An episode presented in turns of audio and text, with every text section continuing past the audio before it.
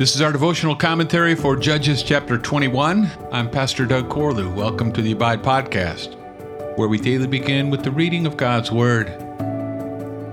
Now the men of Israel had sworn at Mizpah, No one of us shall give his daughter in marriage to Benjamin.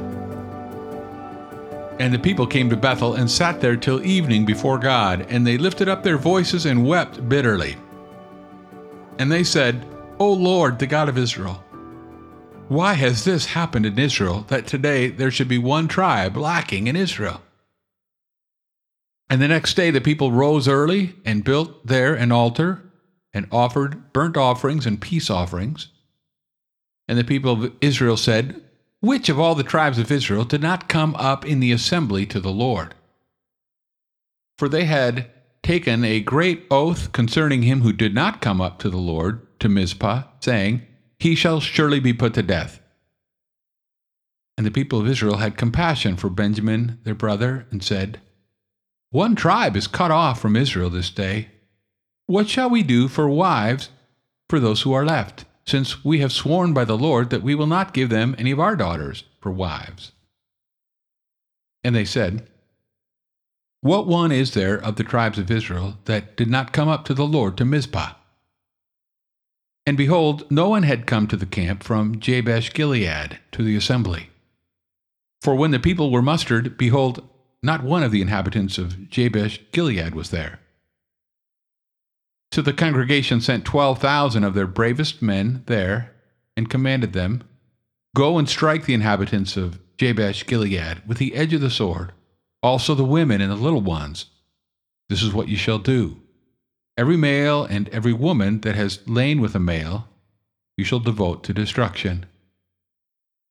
And they found among the inhabitants of Jabesh Gilead four hundred young virgins who had not known a man by lying with him, and they brought them to the camp at Shiloh, which is in the land of Canaan. Then the whole congregation sent word to the people of Benjamin, who were at the rock of Rimmon, and proclaimed peace to them.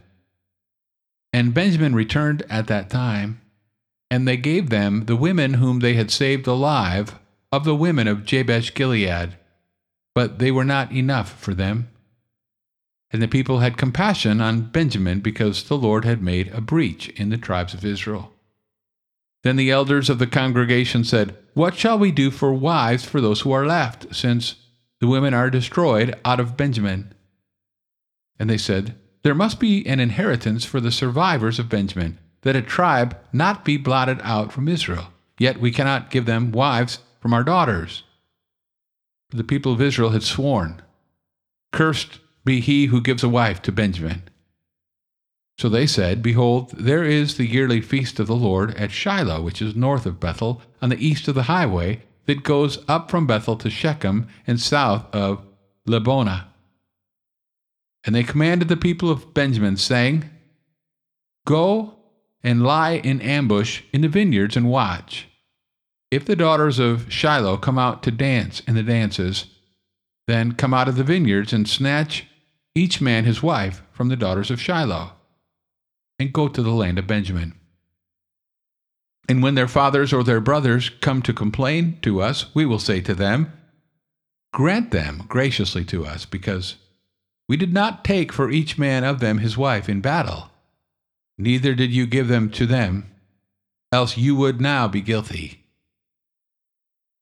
And the people of Benjamin did so, and took their wives, according to their number, from the dancers whom they carried off.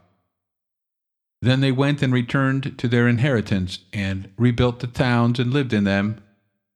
And the people of Israel departed from there at that time, every man to his tribe and family and they went out from there, every man to his inheritance. In those days, there was no king in Israel. Everyone did what was right in his own eyes.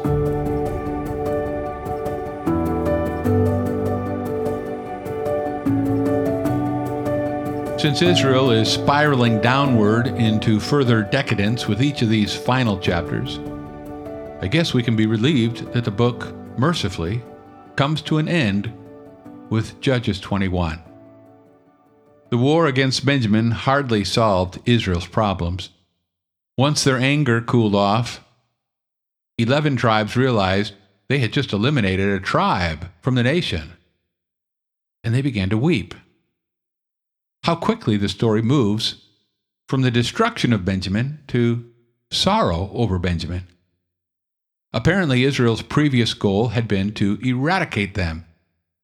In a fury of vengeance for the rape and murder of the Levite's concubine, the men of Israel had combed through Benjamin's territory, wiping out all human life and livestock, leaving only a trail of ashes and smoke.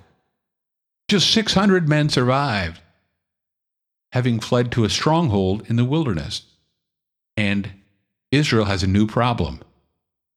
When they assembled to declare war against Benjamin, they also swore that none of them would give their daughters in marriage to any Benjaminite survivors thus guaranteeing their extinction within a generation. But now, Benjamin's brothers are feeling compassion. They're troubled by the thought of a missing tribe. Well, the problem is obvious. The only way to reestablish the tribe is to find wives for the 600 men who are left. But in light of this vow, where would these wives come from? The Israelites solved the problem by killing more of their own people. Nobody had come to the war from Jabesh Gilead, so two convenient conclusions are drawn. They aren't under the same oath, and they deserve to be punished. All the men of the city are killed, along with all the women who are not virgins. This tactic provides 400 wives, or two thirds of the number needed. The remaining 200 Benjaminites are sanctioned to help themselves to any suitable women who are dancing at a festival in Shiloh. If any brothers or fathers gripe about the kidnapping, they are simply to be informed that the war against Jabesh Gilead didn't yield enough girls, and besides, the folks at Shiloh weren't breaking the vow because they weren't giving their daughters to Benjamin their daughters were being taken. It's hard to fathom the bitterness and grief and resentment that accompanied these solutions.